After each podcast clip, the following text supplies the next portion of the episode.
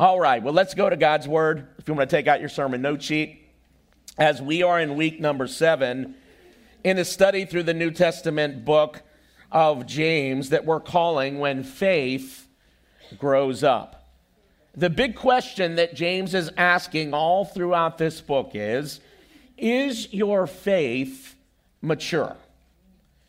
And what he really basically tells us is this if you want to know if your faith is truly mature or not, just take a look at what you do. You see, James is the epistle of applied Christianity.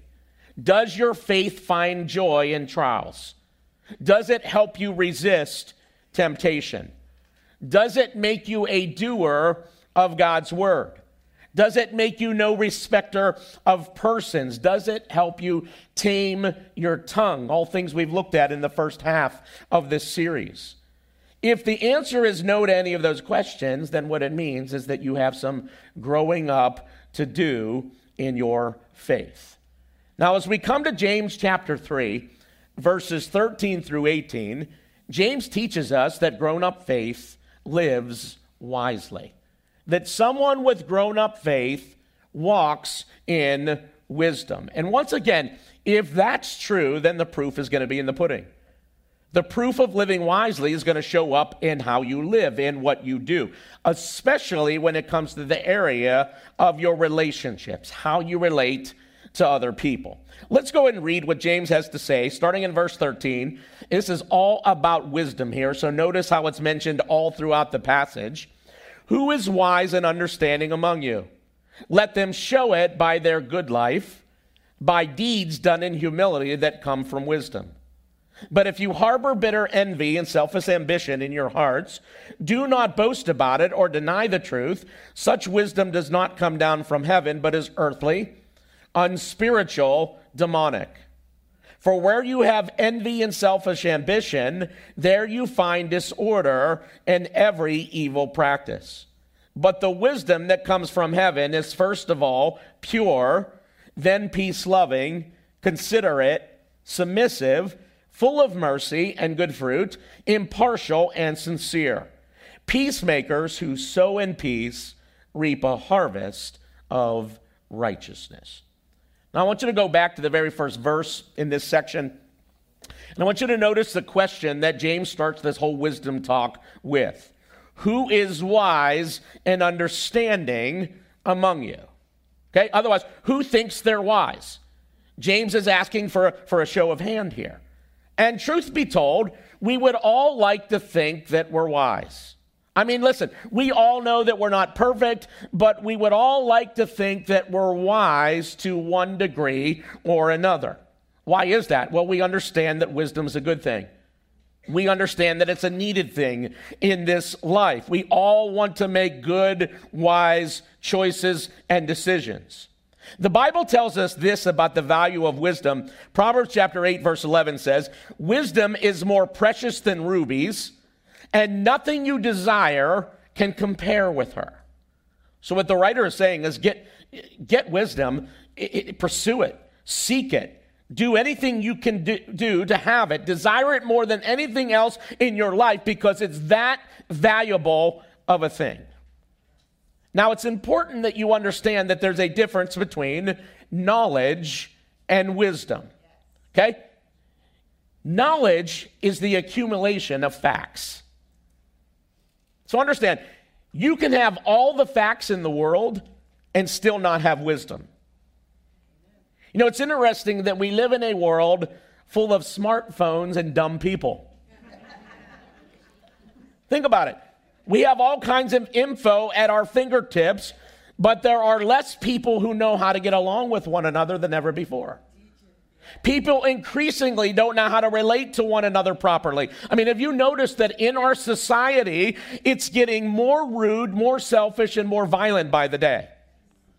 Let me tell you what that's indicating to you. That's a surefire sign of a society that lacks wisdom. Here's the other thing you can be extremely smart and not have wisdom. You can know a lot of things. You could be trained in a lot of skills. You can have a 4.0 GPA. You can graduate magnum cum laude. You can earn degree after degree after degree and still not have wisdom. There are lots and lots of smart people that do not walk in wisdom, that do not make good decisions, that make bad decision after bad decision. So just because you are smart doesn't mean that you are walking in wisdom. While knowledge is the accumulation of facts, wisdom is knowing how to apply knowledge.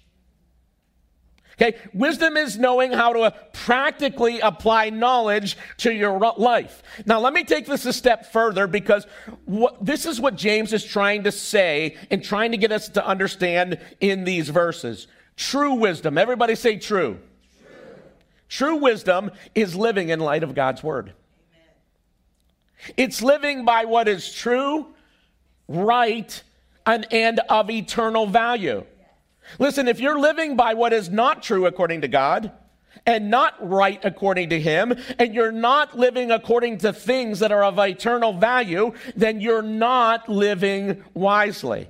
In fact, the Bible says the opposite. You're actually living a foolish life by an earthly wisdom of some kind that's not true wisdom at all. Proverbs chapter 9, verse 10 says this very important verse to understand.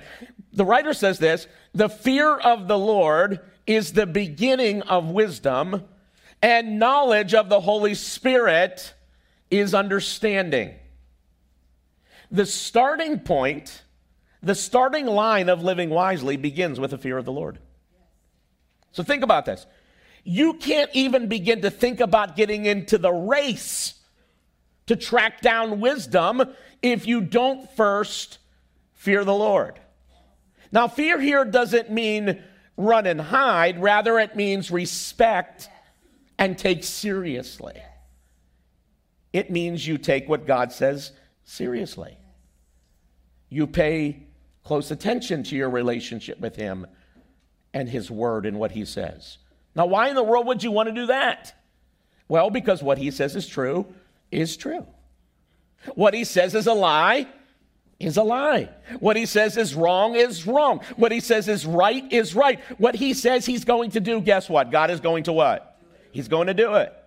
What he says he won't do, guess what? He's not going to do it. What he says and who he says he's going to judge, he's going to judge. What he says he's going to bless and who he's going to bless, he's going to bless. So, fear of the Lord means to take your relationship with God and His Word seriously. That's the beginning of wisdom. That is the starting line. You can't even begin to track wisdom down until you get there. Now, let me put this all together for you. When you fear the Lord, you get your knowledge from Him, and that knowledge gives you a proper understanding and now you're ready to apply that understanding to your life in a practical way. That's called true wisdom. That's how wisdom is supposed to work in your life. Now, back to the question that James proposes to us. Verse 13 Who is wise and understanding among you? Otherwise, how can we tell if we're truly walking in wisdom? How can we tell if other people are truly walking in wisdom? The answer to that is humility. Look at that. Let us show it by, he says, let us show it by their good life, by deeds done in what? Humility, Humility that comes from wisdom. Where does it come from? From wisdom. Listen, the hallmark of someone that is walking wisely is humility. It's a byproduct of it. Now, that word humility here in this verse is not the usual Greek word translated as humility throughout the rest of your English Bible. The NIV here translates it as humility. I want you to see how the standard English version translates this word. It's a better translation. It says this Who is wise and understanding among you? By his good conduct, let him show his works in the, what's the word? Meekness of wisdom. And so that word, whether translated humility in one version or meekness in another, is the Greek word uh, prautes. And it literally means power under control. That's what that word means. It's the same Greek word used to describe a wild horse that's been tamed. I mean, a wild horse has got all this power that it could just unleash, but when you tame it, it is now meek. It, it, meek doesn't mean weak, it means strength under control. So think about this. Someone who is truly living in wisdom is someone who is allowing their life to be tamed by God and His Word. Their lusts, their passions, their attitudes, their tongues, those fleshly things don't just run wild in their life. You know why? Because they're held in check by wisdom. That's meekness. So the more mature you are in your faith, the more raw power of your flesh will be under control. And the less mature you are in your faith, the less the raw power of your flesh will be under control. I want you to remember what James already said about the tongue earlier in chapter 3. We looked at it last week. Go back there for a second. Look at this. He says, We all stumble in many ways. Anyone who is never at fault in what they say is perfect, able to keep their whole body in check. And look at the example he used to illustrate our tongues need to be tamed with God's help. He says, when we put bits into the mouths of horses to make them obey us, we can turn the whole animal. Strength under control, right? True wisdom produces meekness, especially when it comes to how we relate and act to and interact with other people. Listen, wisdom or a lack of it always shows up in your relationships. Always. Can I tell you, anyone could look mature when they're at home by themselves. Get them around people, you're going to find out. Now, what James does in verses 14 through 18 is he contrasts false, false wisdom with true wisdom. And he does it in three areas. He contrasts their origin, their operation, and their outcome. So let's work through each of those contrasts one by one. First, let us look let's look at the contrast in origin. And we're going to where, where do they come from?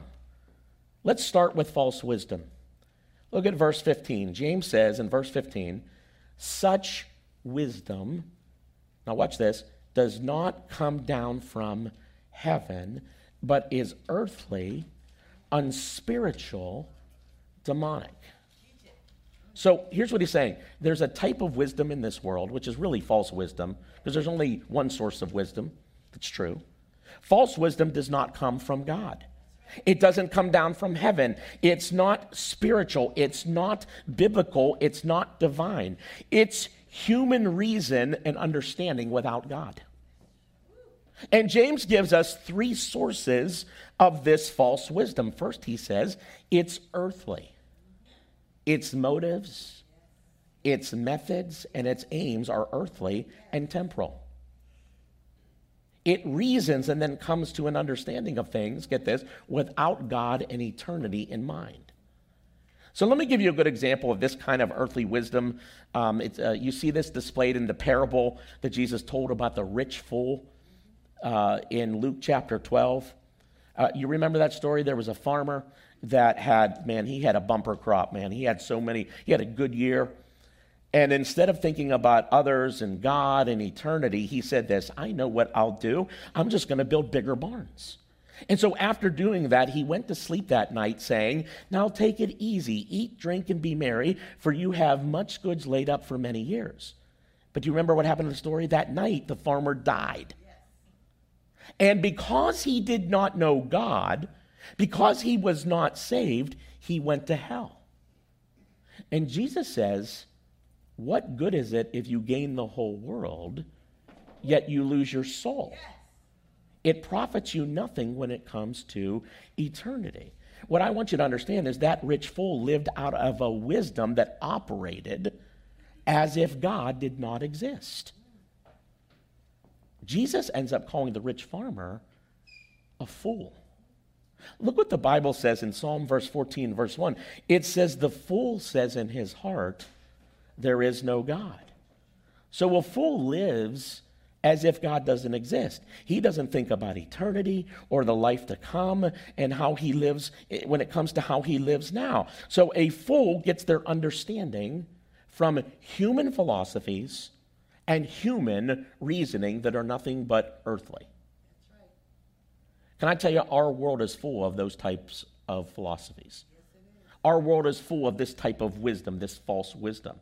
I mean, the, the majority of the movies we watch and the media that we are consumed with and the books that we read is full of this type of wisdom full of wisdom apart from God's word about all kind of things, life and death and marriage and parenting and sex and sexuality and relationships and money. And I can go on and on. That world is full of false wisdom in all kinds of areas. Now, here's the thing we all understand. It makes sense that a non-Christian would live by this type of wisdom. But what doesn't make sense is why in the world would a Christian be living by this kind of wisdom? You understand that's the issue that James is addressing here in chapter 3. Christians who are practical atheists. They have their faith in Jesus for salvation, but they live their life by the wisdom of the world. That's what he's addressing. They believe in God, but you couldn't tell by what they say, what they believe, and how they live their life. You see, a mature Christian fears God and has God at the center of their life. An immature Christian lives life with earthly thinking at the center. James gives us a second source of false wisdom. The first one was earthly. Look at look what he says. Such wisdom does not come down from heaven, but is what? Earthly. And what's the next word? Unspiritual. Unspiritual. Now that's an interesting Greek word. Okay? It's sukinos. Everybody say sukinos. Here's what it literally means animal, natural, sensuous. So here's what it relates to it relates to following natural appetites and lust without the restraint or control of God. In fact, it's interesting, our English word psychology is, is derived from this Greek word. So you say, well, what are we talking about here? We're talking about wisdom that's based on the flesh. We're talking about people who live their life based on their fleshly appetites. And that's never a good idea because you live in a body tainted by what? Sin. And look what 1 John chapter 2 verse 16 tells us. For everything in the world, stuff from below, right?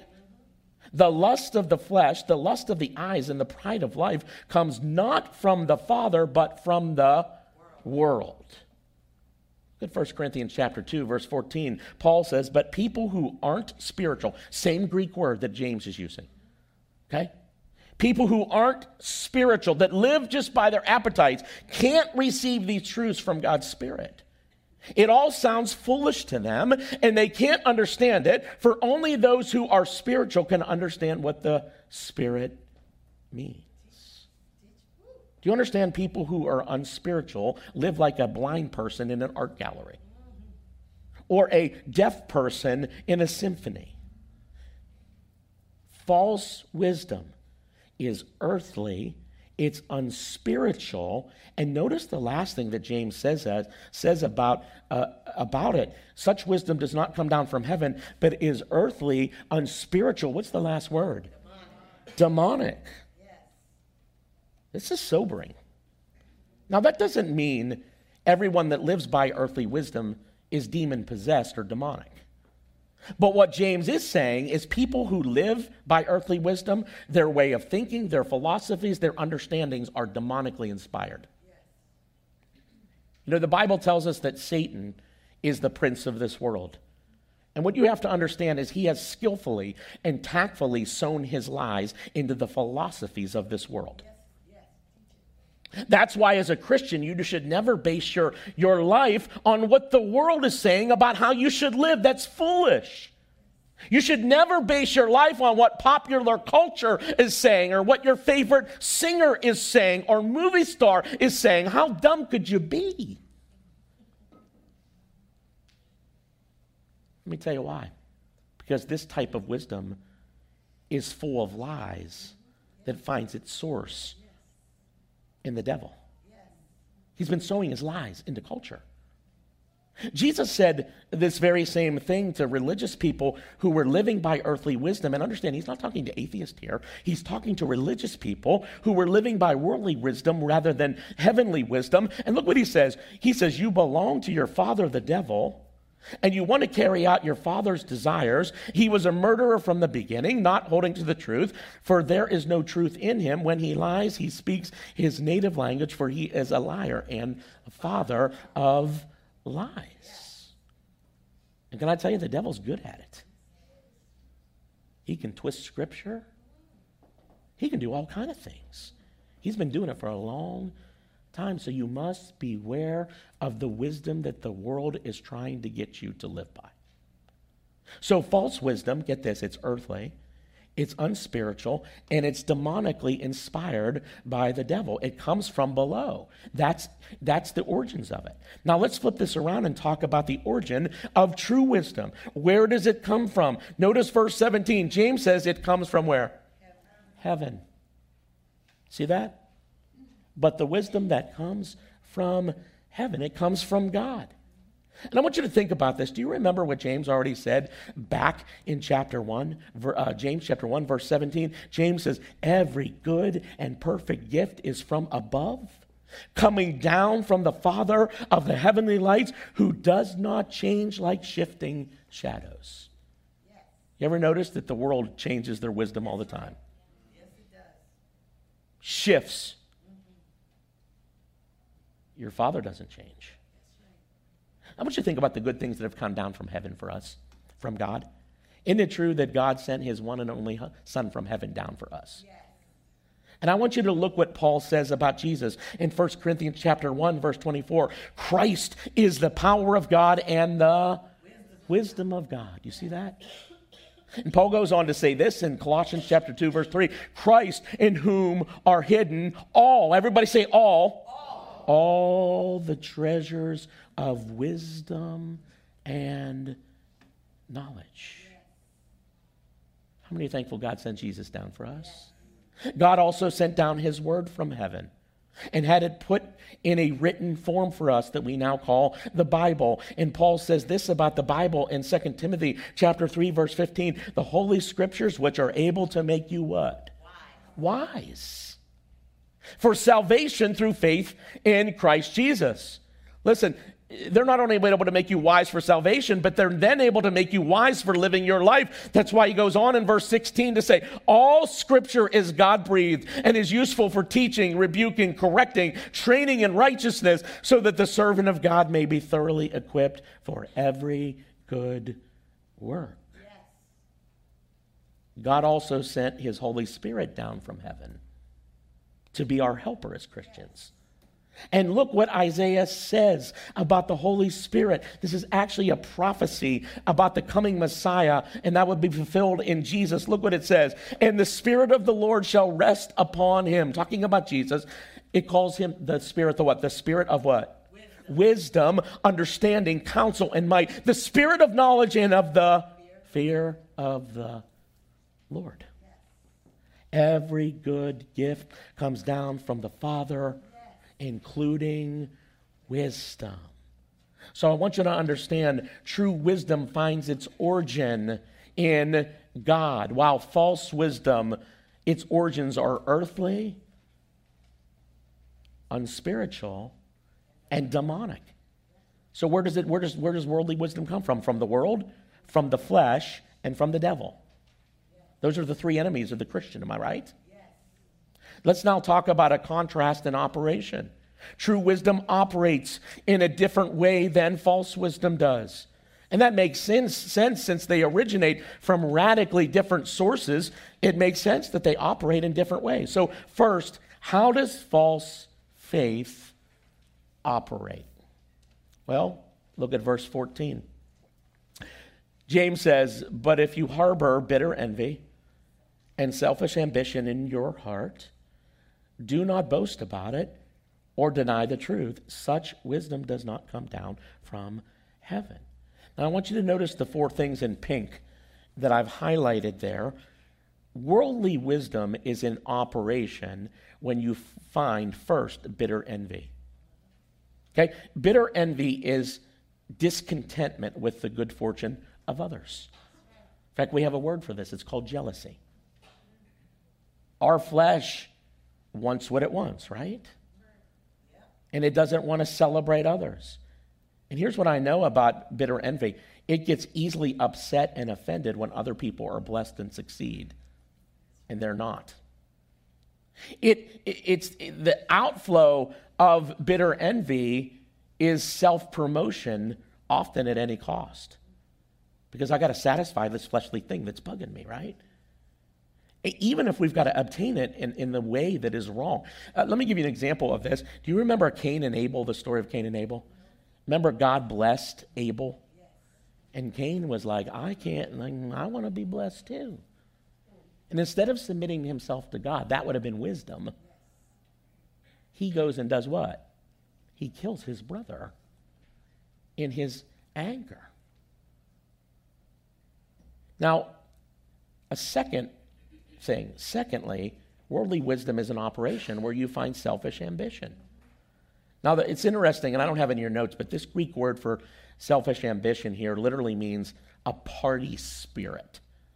Okay, but not in the way you think about party. It was used, this word, in Greek culture to describe a politician who was canvassing for a job or a cause. Okay, you know what we call this? Really, this word is they're manipulative. Now, I'm not saying every politician is bad, but there's a lot of manipulation in politics. Amen. So think about it. We manipulate to get our candidate in office. We manipulate to get ourselves elected. We try to befriend influential people so we can manipulate others through them. Okay? In opposition to godly wisdom, worldly wisdom has a hidden agenda. And that agenda is to satisfy our fleshly desire at any cost, even if it's at the expense of climbing over and on top of other people. It's, it's a sign of worldly wisdom that's in operation in your life. Third, worldly wisdom is in operation where you find boasting. We're talking about pride. Okay, pride is evidence of, of worldly wisdom. It's at work. I mean, you can, you tell. How many know you can tell when you're around somebody that's prideful? Now, let, let me say something that you need to understand about a big issue that's currently going on in our society today, today. And I want to talk about it for just a second because I feel like you need to hit this issue at different angles to help you understand. Any movement or belief that revolves around pride, champions it, celebrates it, uses it as its rallying cry or motto, is operating by a wisdom that is earthly, unspiritual, and demonic. And you say, Pastor, what movement are you talking about? If you don't know what I'm talking about, ask your neighbor, they'll fill you in. It's not of God. Finally, worldly wisdom is in operation where you find a denial of the truth. Listen, anytime we deny a truth of God's word in any area of our life, it's a surefire sign that worldly wisdom is operation operational in our life. So that's the operation of false wisdom. Now, let's look at the operation of true wisdom. James says in verse 17, But the wisdom that comes from heaven is first of all pure, then peace loving, considerate, submissive, full of mercy and good fruit, impartial, and sincere. Listen, when someone is walking in wisdom that is from above, first, you know what you're going to find? You're going to find purity. Okay? First of all, pure here doesn't mean pure is just the first thing on the list. First of all, here means that all the other things flow after this. This is the foundation of everything else on the list. So think about this purity is the foundation of wisdom. Wisdom's most fundamental quality is purity. It's living a holy life. It's living in righteousness. It's living according to God's word. It's living His way. That's the foundation of wisdom. So when you find purity, you know wisdom that comes from, from above is in operation there. When, when you don't find purity, what you find is earthly wisdom is in operation there. Second, wisdom from above is in operation when someone is peace loving. Okay? In contrast to bitter envy and selfish ambition of the unwise, God given wisdom, what it does is it, it produces peaceful relationships. You know, our, our human flesh, our tendency is to be argumentative and quarrelsome and quick tempered. But God given wisdom, when you follow it, it's going to help us guard against those things. It seeks peace rather than ill will. Do you remember what Jesus said in the Beatitudes? I, I, don't have it on the screen, but Matthew chapter 5, verse 9 Blessed are the peacemakers, for they shall be called the what? Sons of God. They're just like their heavenly Father. When they're following his wisdom, it's going to be evident in the children's wisdom, right? Third, wisdom from above is operational when you find someone who is considerate. Now, a better translation of this word would be gentle. So it carries the meaning of moderation without compromise. Okay? I want you to understand gentleness, it doesn't mean weakness. It doesn't mean people walk all over you. It doesn't mean that you can't address things and address issues. Listen, the considerate person does not deliberately cause fights. Doesn't mean they compromise truth in order to keep peace, but they're considerate in how they deal with issues of life and how they deal with people. There's a, there's a consideration to them. It's a, it's a sign of heavenly wisdom that is at work in them. It's, it's what's producing out of it. Fourth, wisdom from above is in operation when you find someone who is submissive. Now, once again, this doesn't mean you just do what anybody else wants, says that you do. It doesn't mean you're a pushover. It means you find someone who's teachable. Isn't it true wise people are teachable? Prideful people, they know it all. They have all the answers. They think they know better than God. Listen, someone who is teachable is amendable. They're willing to listen. It doesn't always have to be the way that they want it to be. Listen, a big sign of someone who is not walking in wisdom, they feel the need to control everything and everyone in their life. You find somebody that, that wants to control everything. You're, you're talking about somebody who is walking by earthly wisdom that is demonically inspired. That'll put you in bondage real quick. Fifth, wisdom from above. Are you still with me? It's quiet in this place today. Fifth, wisdom from above, watch this, is full of mercy and good fruits. Now, when I look at this, why would a wise person be full of mercy?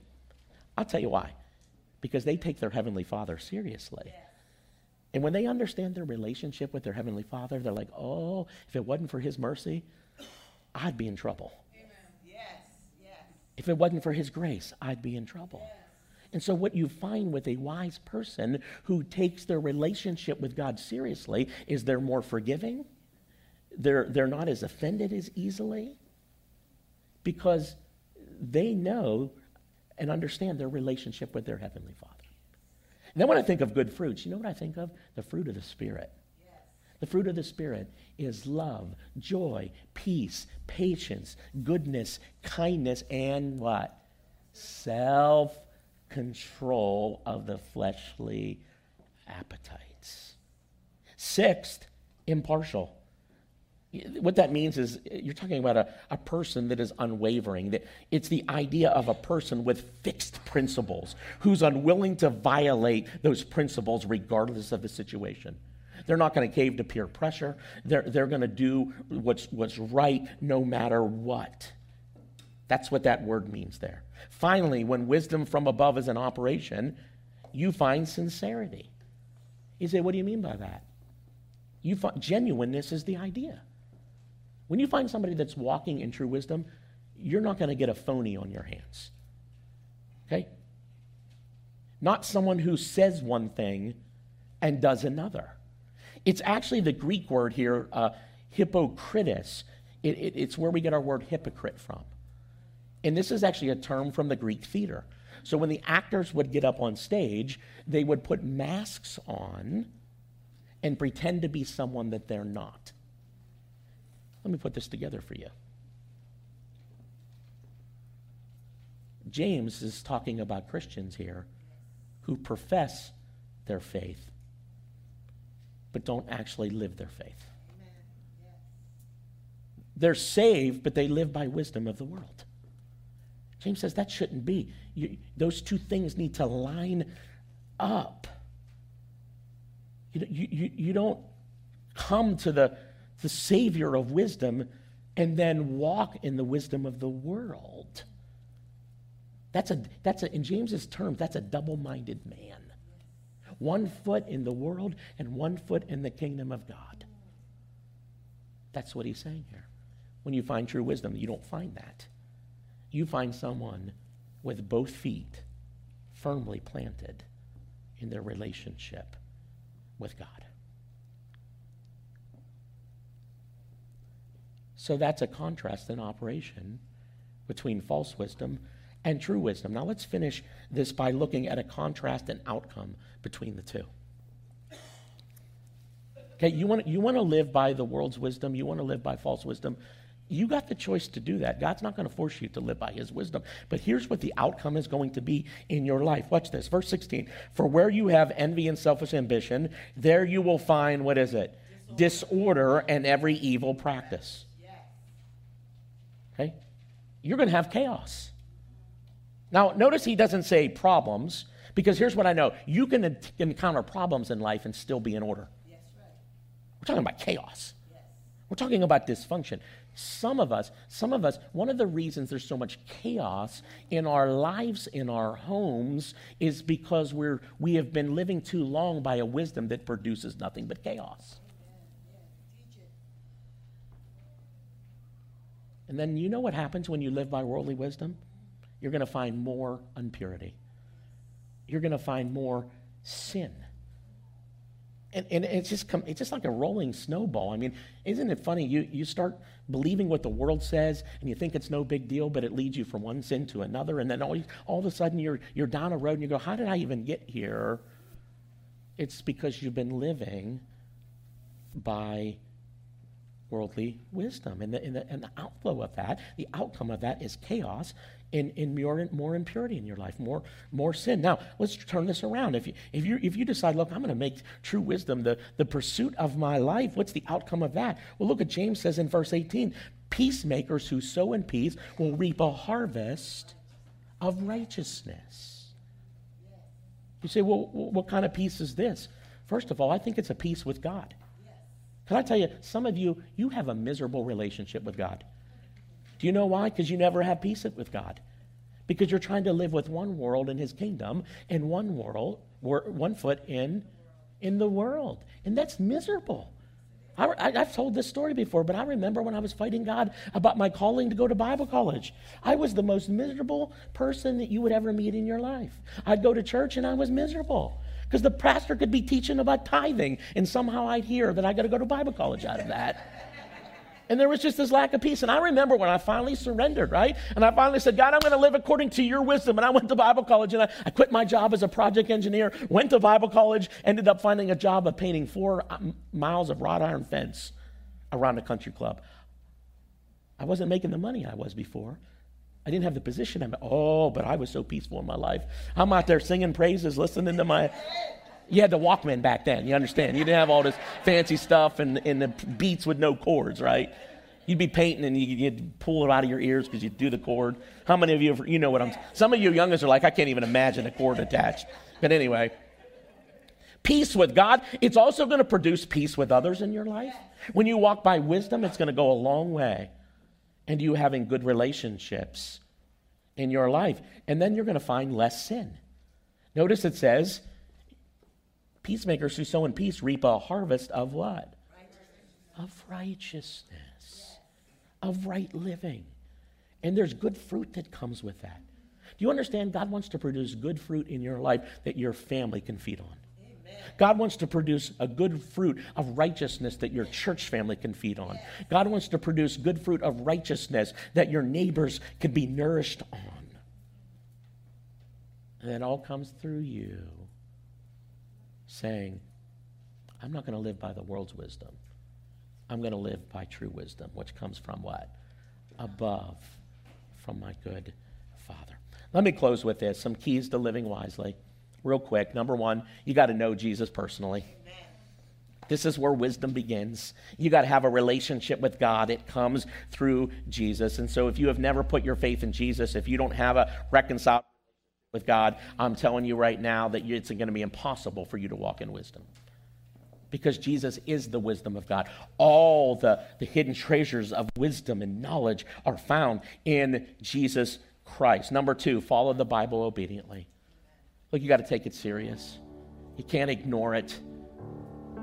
Number three, pray to God humbly. You know, I think sometimes we think that God is withholding wisdom for us. Do you know He's not withholding wisdom? Do you remember what James said earlier in James? If any of you lacks wisdom, just ask because your Father wants to give it to you. He's made it available to you. He's given you Jesus. He's given you the Holy Spirit. He's given you a church family. He's given you the Word of God. The issue is not that He's withholding wisdom. The issue is you got to take it seriously and then you've got to decide whether you're going to trust the wisdom of the world or the wisdom of God. It's not really all that complicated.